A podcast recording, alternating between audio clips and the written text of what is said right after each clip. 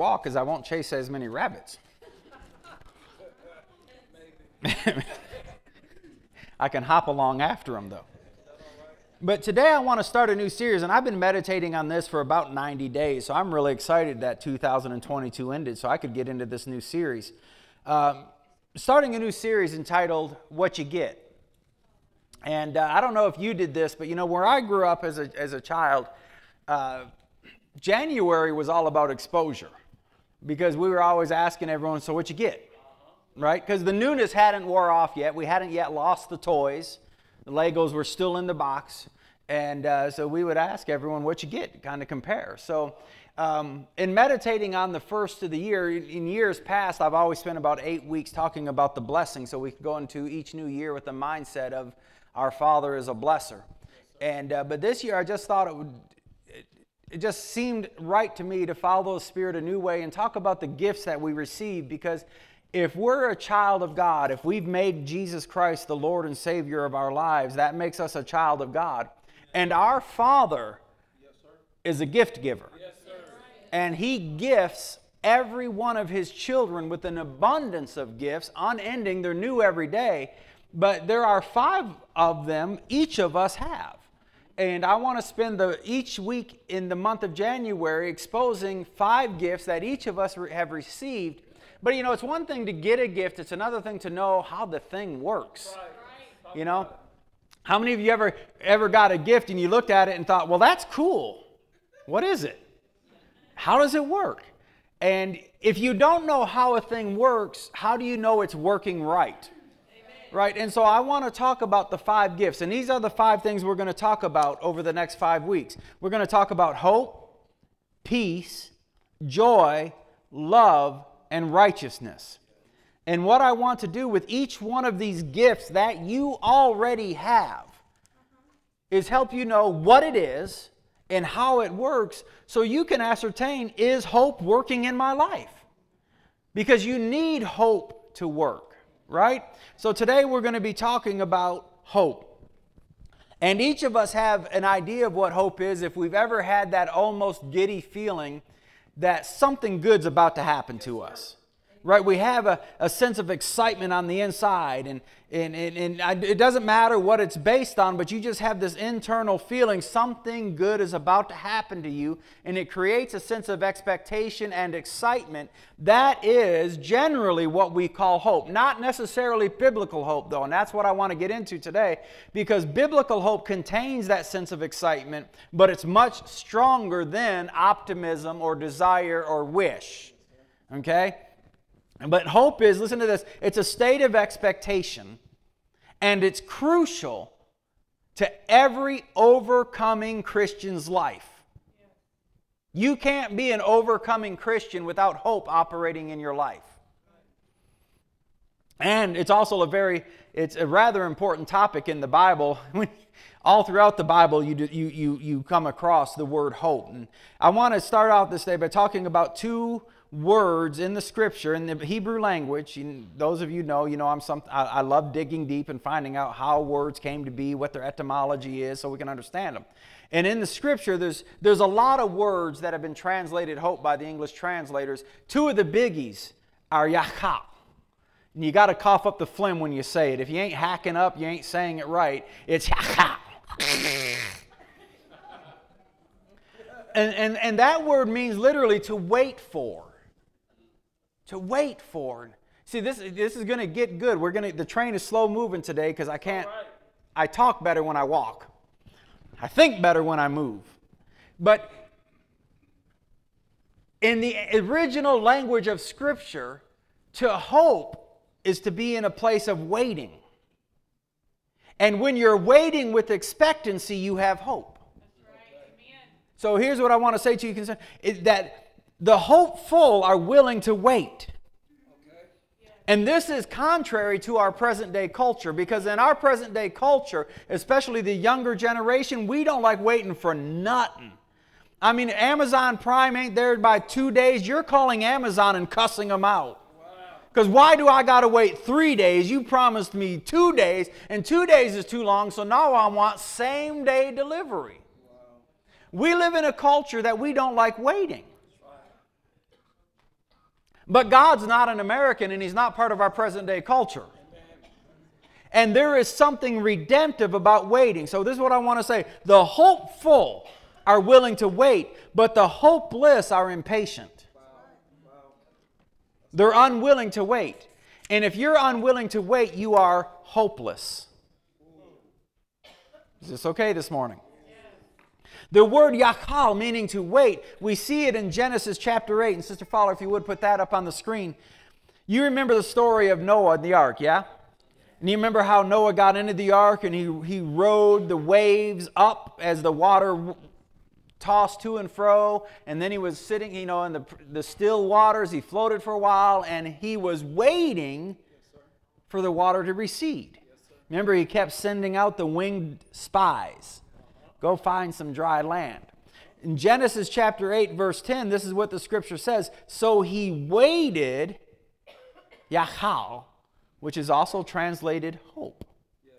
He waited another 7 days longer, and again he sent out the dove from the ark. So yachal is translated hope, but it's also translated wait, and that's not a mistake. Is this okay this morning? So I want you to understand, see, you got to have hope if you're going to overcome in this life. But you got to understand that part of hope is waiting. Hope is not instantaneous. Hope ain't Jiffy Pop. The second word that is often translated hope is qavah.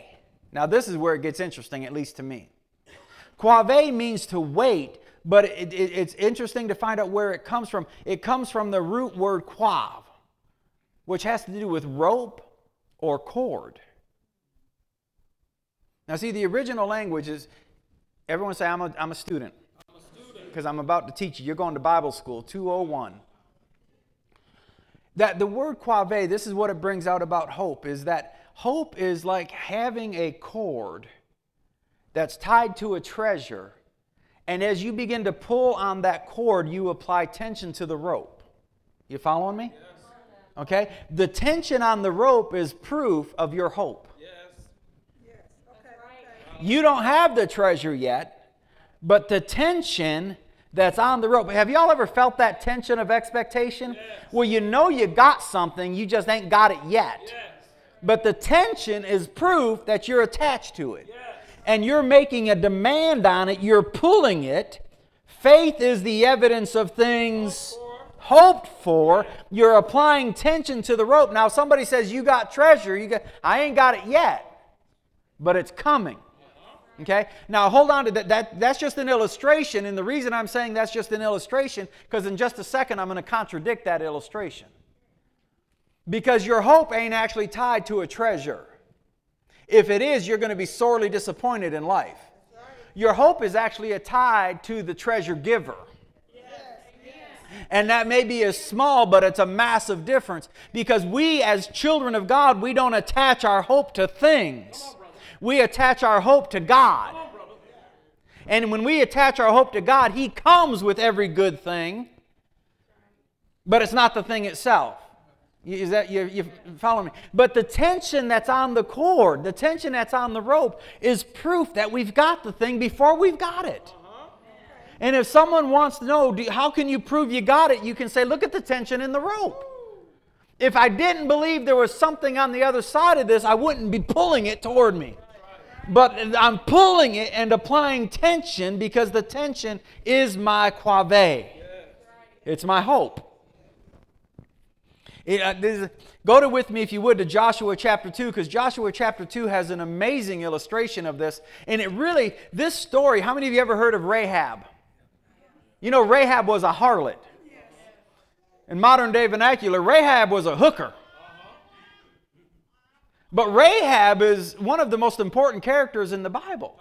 But when you read in Joshua chapter 2, when you understand what hope is, you'll understand what the scarlet cord was so much better. How many of you ever, maybe you're not like me, how many of you ever wondered, what's the deal with the red rope hanging out your window? Because you know those are all types and shadows. Right? And so what does that actually mean? I mean, we all understand, okay, scarlet means blood, but what's it all about? Well, you remember the story, right? When the spies went into Jericho, and Jericho was the first city that had to fall. And the spies went to Rahab's house. And now the soldiers were hunting the spies, and they wanted to kill them. And so Rahab told them to hide out up on the roof, but when the soldiers came to her door and knocked, Rahab lied. She's a hero in the Bible, but she lied. And she told them, she said, well, they went down toward the gate. If you run really fast, you might catch them. So the soldiers took off, and she went up to the roof of her house, and she made a covenant with the spies. Right? And this is, go look at with Joshua chapter 2, verse 18. This is what the spies said. Unless, when we come into the land, you tie this cord of scarlet thread in the window through which you let us down and gather into your father, your mother, your brother, and all of your father's household. What they were saying was, this covenant will be null and void if we don't see a cord, qavah, hanging out your window. When they entered Jericho, they destroyed everything except for Rahab's house and those inside. Amen. Why? Why? Listen to this. Because she had connected her hope to the God of Israel. Yes. Y'all need to be listening. Yes, her hope, and that was evidence, that cord, the tension, was hope that she had switched her allegiance from the gods of Jericho to the God of Israel. And she hung that cord out to say, y'all need to understand, I have hope in God. Yes. So when they came into the city to destroy everything, the one who had hope in God endured. Selah. That's some good preaching right there. Because see, I'm going to show you in just a second all throughout the Scripture where the Bible talks about the hope of the unrighteous comes to nothing. But the hope of the righteous endures and makes glad. See, both the righteous and the unrighteous have hope.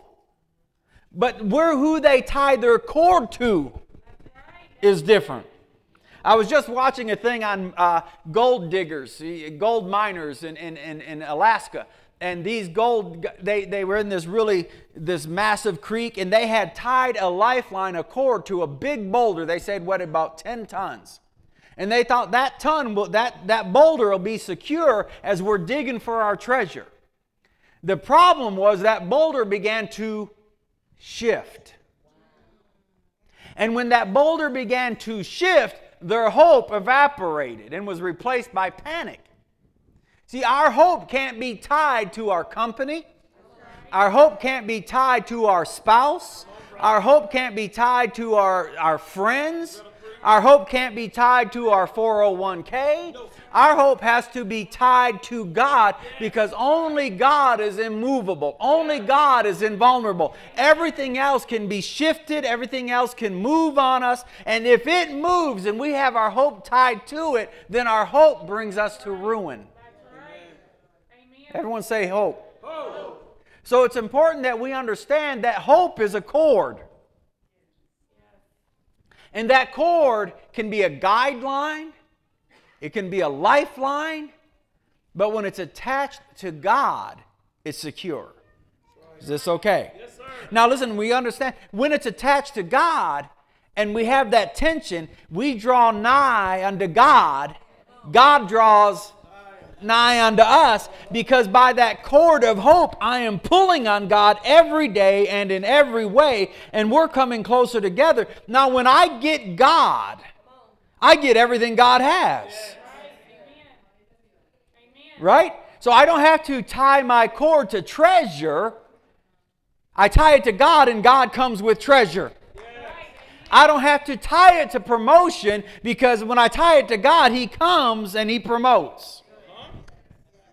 It's like if you read Proverbs 8, I love my two favorite chapters in the entirety of the Scripture, Romans 8 and Proverbs 8. Anytime I read a new translation, I know I'm going to like the translation if I like Romans 8 and Proverbs 8. I don't need to read the entire. What I need to read is Proverbs 8 and Romans 8. Because if I like those, I know the rest of the rest of that translation I'll like. And in Proverbs 8, it's wisdom talking.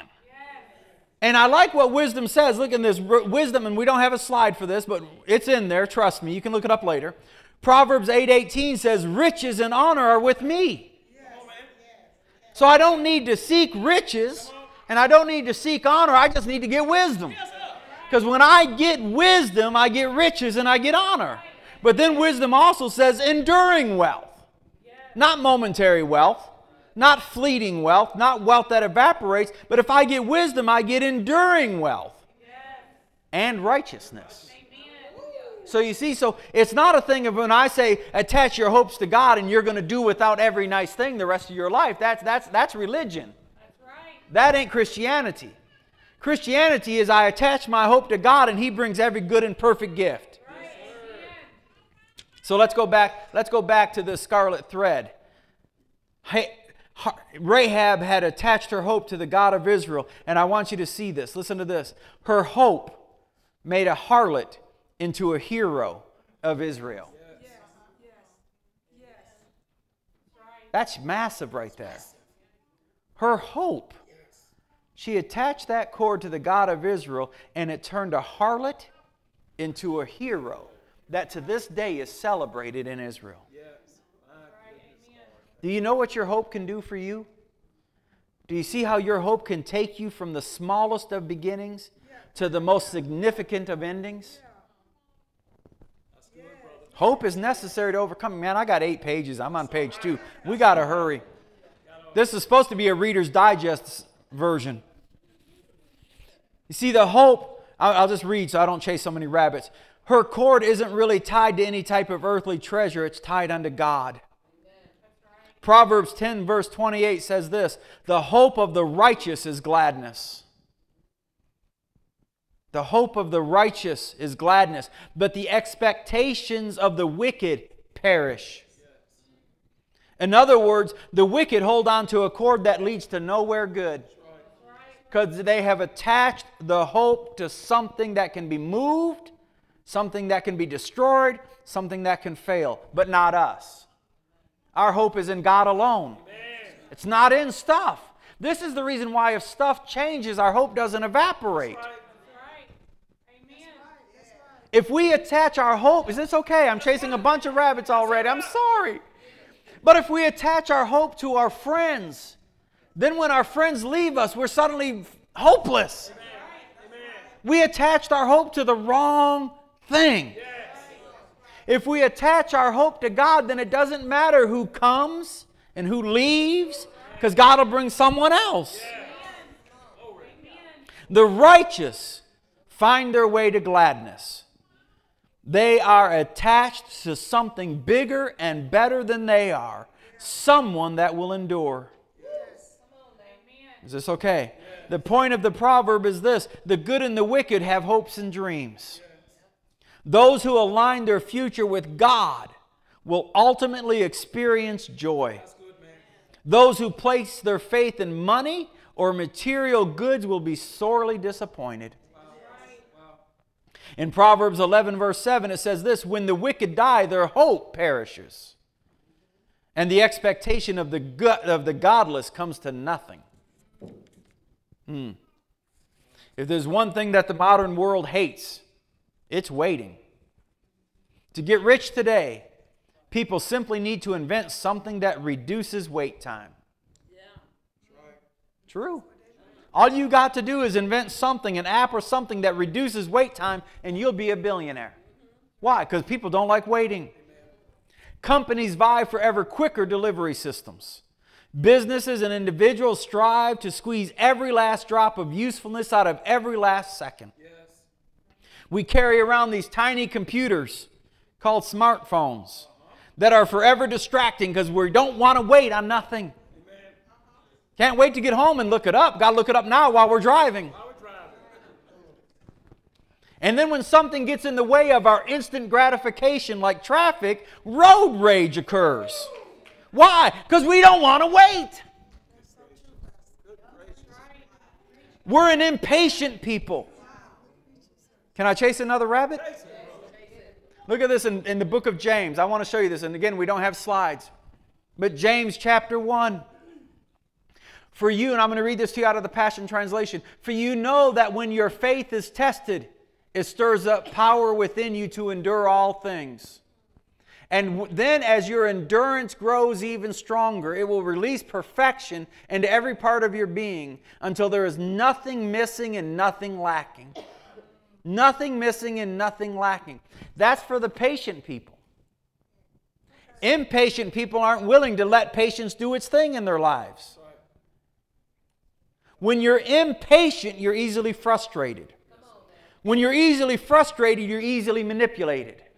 When you're easily manipulated, the enemy can take you out of the place of your blessing and put you into a place completely different.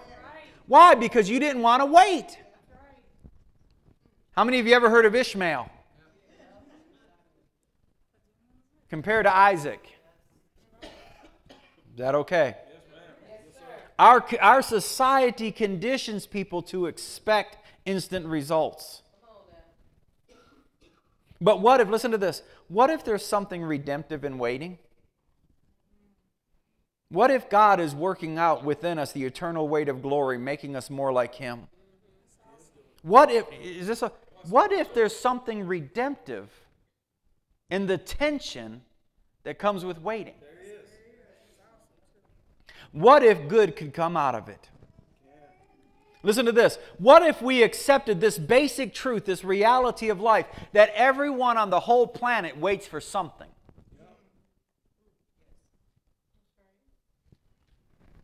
And what if we focus less on reducing wait times and more on who and what we're waiting for?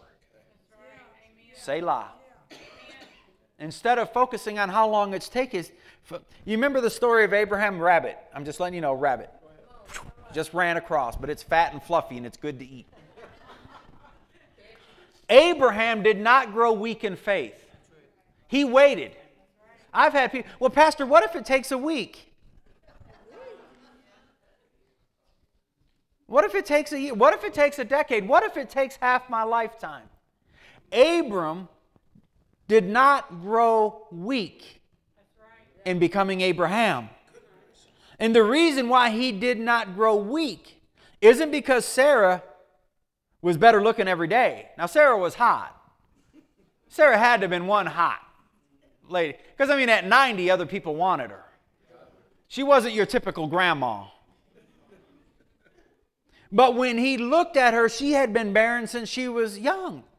And when he looked at himself in that full-length mirror, he said, Abram, you're getting old, dude. You got wrinkles where you used to not have no wrinkles. And what happened to your biceps? But he counted him faithful. That's right. Amen. Who had promised. He didn't look at the deadness of Sarah's womb. He didn't look at his own aging body. But every day in his journey while he waited, his hope was in the one who promised, because the one who promised doesn't grow old. The one who promised doesn't grow weak. The one who promised doesn't get out of date. He had attached his cord of hope to God, and so as he waited, he grew stronger. And what if there's something redemptive in the wait? Go with me to Isaiah chapter 40. There ain't a clock in this place, is there? Isaiah chapter 40, verse 27. In the time of Isaiah, I want you to know, these were dark days for Israel. And Isaiah was prophesying to a despondent people. Yes, sir. And he says this, he says in verse 27, why do you say, Jacob, and you assert, Israel, my way is hidden from the Lord, and the justice due me escapes the notice of my God? Do you not know? Have you not heard? The everlasting God, the Lord, the creator of the ends of the earth, does not become weary or tired. His understanding is unsearchable. He gives strength to the weary, and to the one who lacks might, he increases power. Though youth grow weary and tired, and vigorous young men stumble and are on crutches a single Sunday. So I'm a vigorous young man. It says so right there. Vigorous young men stumble badly.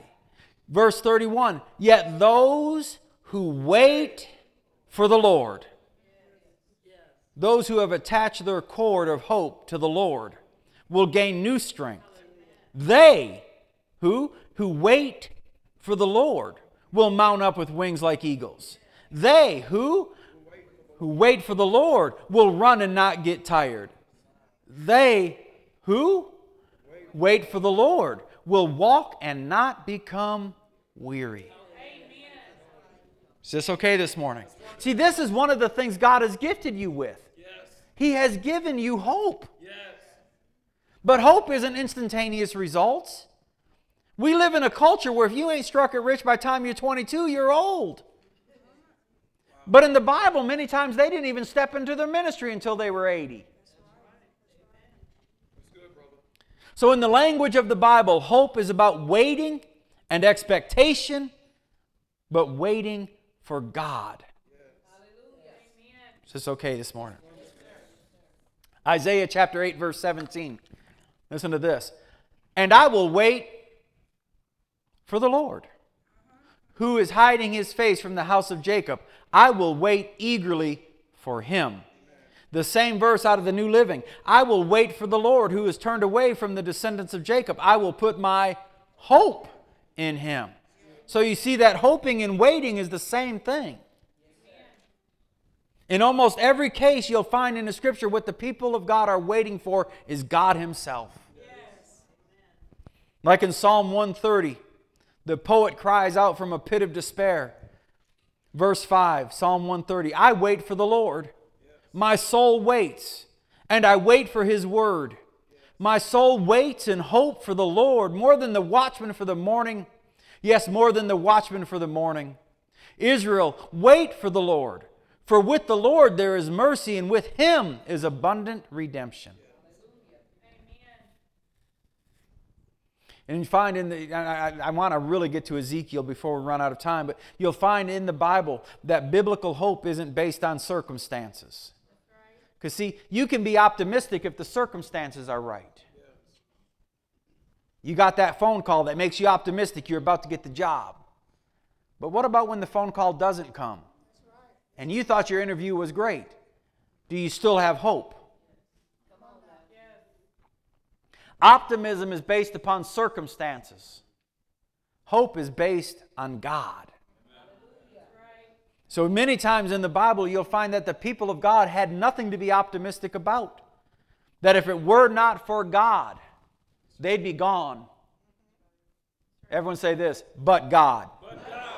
But because you have God, you have hope. And as long as you have hope, and this is deep, and I know this is really deep, but listen to this. As long as you have hope, you are not hopeless. Amen.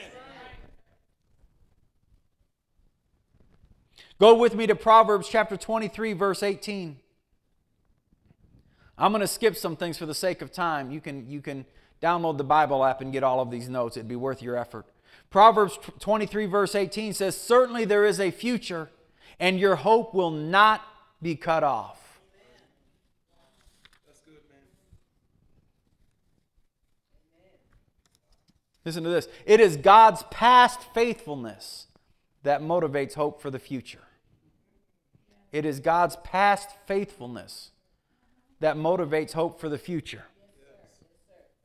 You look forward by looking backward, trusting in nothing other than God's character. What does that mean? It means this. If God ever did it for anyone, He'll do it for you. And that's your hope. That's right. Amen. When you look at them and you say, God blessed them, then God can bless you. Yes. Because if God ever did it for anyone, and if God ever healed anyone, then you have hope He'll heal you. Yes. That's right. Amen. Is this making sense? So God's faithfulness and His faithfulness alone is the foundation of all your hope. And that's a wonderful place to be, because everything else can change. But God changeth not. In Psalm 39, you read these words, and now, Lord, what do I wait for and expect? My hope and expectation are in You. Amen. The entire culture of the Jewish people, really God's people, was based on hope. Can I say this to you? If you're a child of God, you have no right to be hopeless. Because God has gifted you hope. And the only way you can be hopeless is to deny the gift God gave you. Because you think somehow your unfortunate circumstances are greater than the gift God gave you.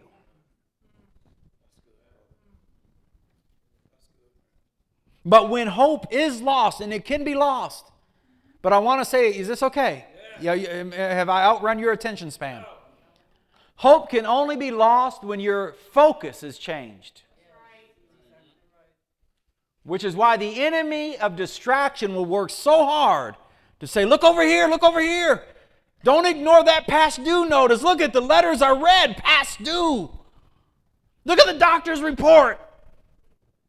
Look at. Because the enemy wants you to change focus. How many of you remember Peter? Peter was doing just fine until he changed focus. So what do you do when you've lost hope? And let me explain. Let me just chase this rabbit a little bit. Hope deferred. Proverbs chapter 13, verse 12. Hope deferred. Doesn't mean hope lost. It means hope put on the shelf. Hope put on the shelf makes the heart sick. But desire fulfilled is a tree of life.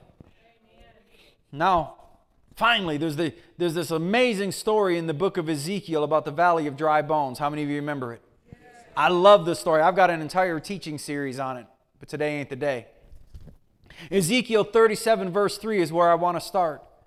You remember that the Lord grabbed Ezekiel basically by his hair, yanked him, and brought him to a valley of dry bones and dropped him off. And this is what the Lord said to him, Son of man, can these bones live? And I answered, and I love this, he said, Oh Lord God, you know. In other words, he's saying, this is above my pay grade. This don't look good. This is a valley of dry bones, and you're asking me, can these dry bones live? Only you know. Verse 4, same chapter 37. Again, he said to me, prophesy. Speak inspired words of life, because that's all prophecy is. Speak inspired words of life over these bones and say to them, you dry bones, hear the word of the Lord. Speak words of life. Speak words of the Spirit. Quote Bible verses. Yes. Then jump down to verse 37. So I prophesied as I was commanded, and as I prophesied there was a loud noise, and behold a rattling, and the bones came together, bone to bone. And you remember the story, little by little, sinew was added, flesh was added, and pretty soon the army, or the bones became an army. Look at verse 11. Then he said to me, and this is so important, I don't want you to miss this. Then he said to me, Son of man, these bones are. He didn't say these bones are like. He didn't say this is an illustration. This is a simile. He said these bones are the entire house of Israel. He's saying, now in the flesh, in the natural, they might look normal, but in the spirit, this is what they look like. From your perspective, everything looks good. From my perspective, they're a valley of dry bones. Because these are the house of Israel. Yes. What am I saying? There's a way to make sure this ain't your house. Now look what happened.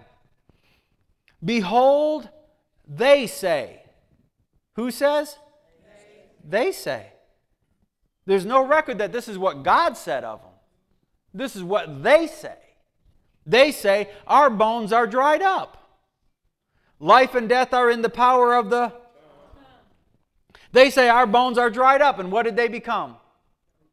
Dried up bones. And they said, and our hope has perished. We're completely cut off. Now, who said it? Did God say it? They said it. They said it, and they prophesied their own future. Then God brings Ezekiel into the scene, and he says, I want you to say something different. I want to introduce you into a hopeless situation, but I want you to say something different than what they've been saying. What do I say, Lord? You say what I've commanded you to say. How do I know what you've commanded me to say? Come on, brother. Listen, we're not too sophisticated just to open up the book and quote it. Amen. He said, Ezekiel, they've been saying our hope is dried. Our bones are dried. We're cut off. He said, I want to introduce you into the narrative of the story, and I want you to speak words of life. Amen. And when he began to speak words of life, everything began to come together. Yes. Yes. Yes. Are y'all listening to me? Yes, sir. Thank you, Lord. So what happens when you say you have no hope? Come on now. I've said it. You've said it. Well, this is a hopeless situation. Who gave us the right to say that? Well, there's no hope that this will ever work. Pastor, you're keeping it real now. That's why we call it Real Life Church. Because if we want real, substantial, sustained change, we got to deal with certain things. How do we negate hope? How do we lose focus? We begin to say things contrary to what God has said. That's right. God says He's given us a future and a hope. And we look at our future and say it's hopeless. I recently heard a preacher say, anytime God says anything about anything, it's the truth. It doesn't matter what the subject is. If God says it, it's the truth. If God says your kitty cat is a horse, you better buy a saddle. Because when He says it, guess what's going to happen to that furry, fluffy little animal of yours? It's a horse.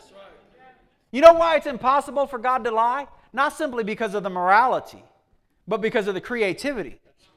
When God says a thing, it becomes. So how can a person, an entity, whose very words change reality ever lie? So what happens when He looks at you and says you're no longer a loser but a winner? And His words alter reality. In His reality, you're now a winner. What when He looks at your sin-filled, sin-soaked soul and says you're now the righteousness of God in Christ, guess what you have become? The righteousness of God in Christ. When He says you're no longer poor, but you're provided for. But now we negate it when we lose focus and we begin to say something contrary. What this preacher said is the truth. Whatever God says about anything or anyone, it is the truth. And any word contrary is a lie. That's right. Amen. So for you or I, as children, is this okay? I'm trying to hurry. You can tell I want to get up too.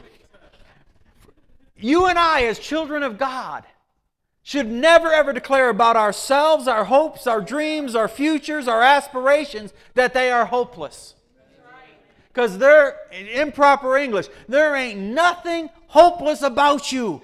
It doesn't matter what your background was. It doesn't matter what you've been through. It doesn't matter how many mistakes you've made. There is this thing called amazing grace. And part of the package of grace is this thing called hope, and hope is what makes life worth living, because you have attached the cord of your dreams to the God of the impossible. Yes, sir. And you're applying tension to it, and you're pulling yourself closer to it every single day. And like Abraham before you, even if it takes 25 years, someday you're going to laugh because you've got the victory.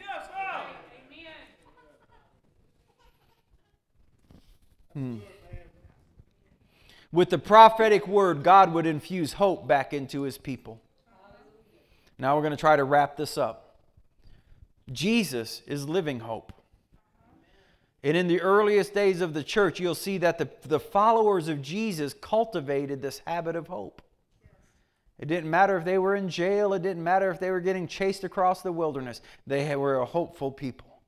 Listen to this. They believed that Jesus' life, death, and resurrection was God's surprising response to their slavery, to evil and death. The empty tomb opened up a door of hope. And they used the Greek word elpis to describe that anticipation. And the Apostle Peter said that Jesus didn't just give hope, Jesus is hope. Go with me to 1 Peter chapter 1, verse 3. Celebrate with praises the God and Father of our Lord Jesus Christ, who has shown us his extravagant mercy. For his fountain of mercy has given us a new life. We are reborn to experience a living, energetic, hope through the resurrection of Jesus from the dead. Colossians chapter 1, verse 27. Living within you is the Christ who floods you with the expectation of glory. This mystery of Christ embedded within us becomes a heavenly treasure chest of filled with the riches and the glory for His people, and God wants everyone to know it.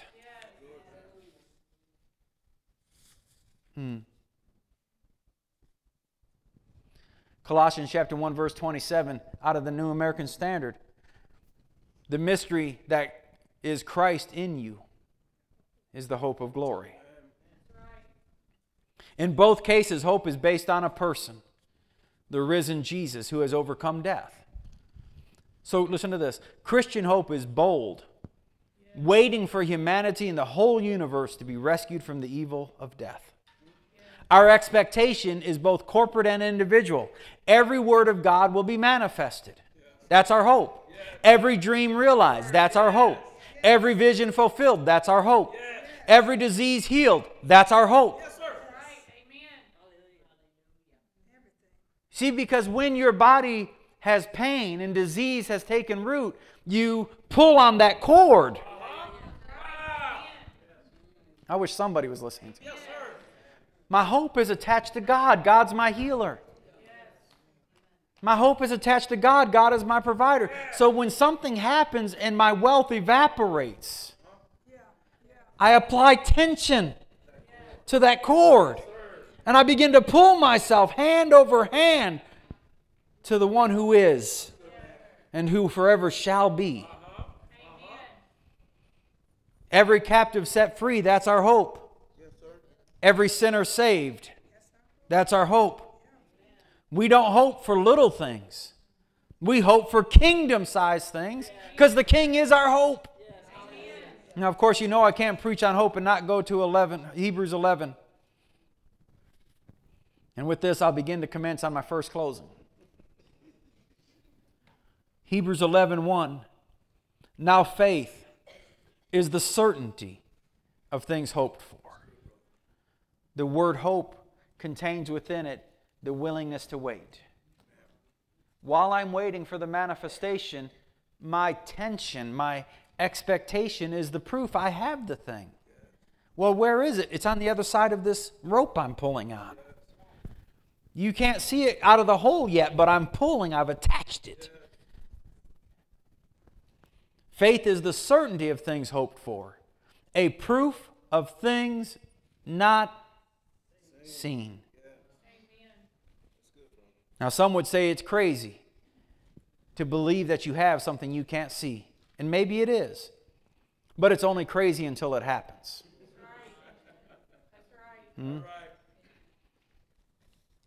Now, we've all heard people say things like this, and I am closing, that odds are it'll never happen. Odds are you'll never be the CEO of that company. You'll never sing that song. You'll never do that thing. Because after all, the odds are against you, right? Odds are it'll never happen. What are the odds? This ain't about odds. It's about God. Because biblical hope isn't based on the odds. Listen to this. Before you were born, and were still too tiny to see for the human eye, you won a race for life against 250 million competitors. You didn't even know you were in that race. But you were running against approximately 250 million competitors, and you won. What are the odds? And yet how fast have you forgotten His grace when your very existence is proof of His greatness? You are born a winner, a warrior, one who defied the odds. By surviving the most gruesome battle of them all, you made it. You were the first one. And now that you are a giant, why do you even doubt victory? against smaller numbers with wider margins. The only walls that exist are those you have placed in your mind. And whatever obstacles you conceive exist only because you have already forgotten that you achieved something insurmountable already. And you forgot what He has already done. So as we close this, I want to say unto you, hold on to your hope. It's a choice to wait for God and to bring about a future that's as surprising as a crucified man rising from the dead. Christian hope looks back to the risen Jesus in order to look forward to the resurrected one. Amen. And that's what the biblical words for hope are all about. Waiting in expectation for the greatness of my God to manifest in my life. Yeah. So hope is what I got for Christmas. Amen. What you get. Stand to your feet this morning.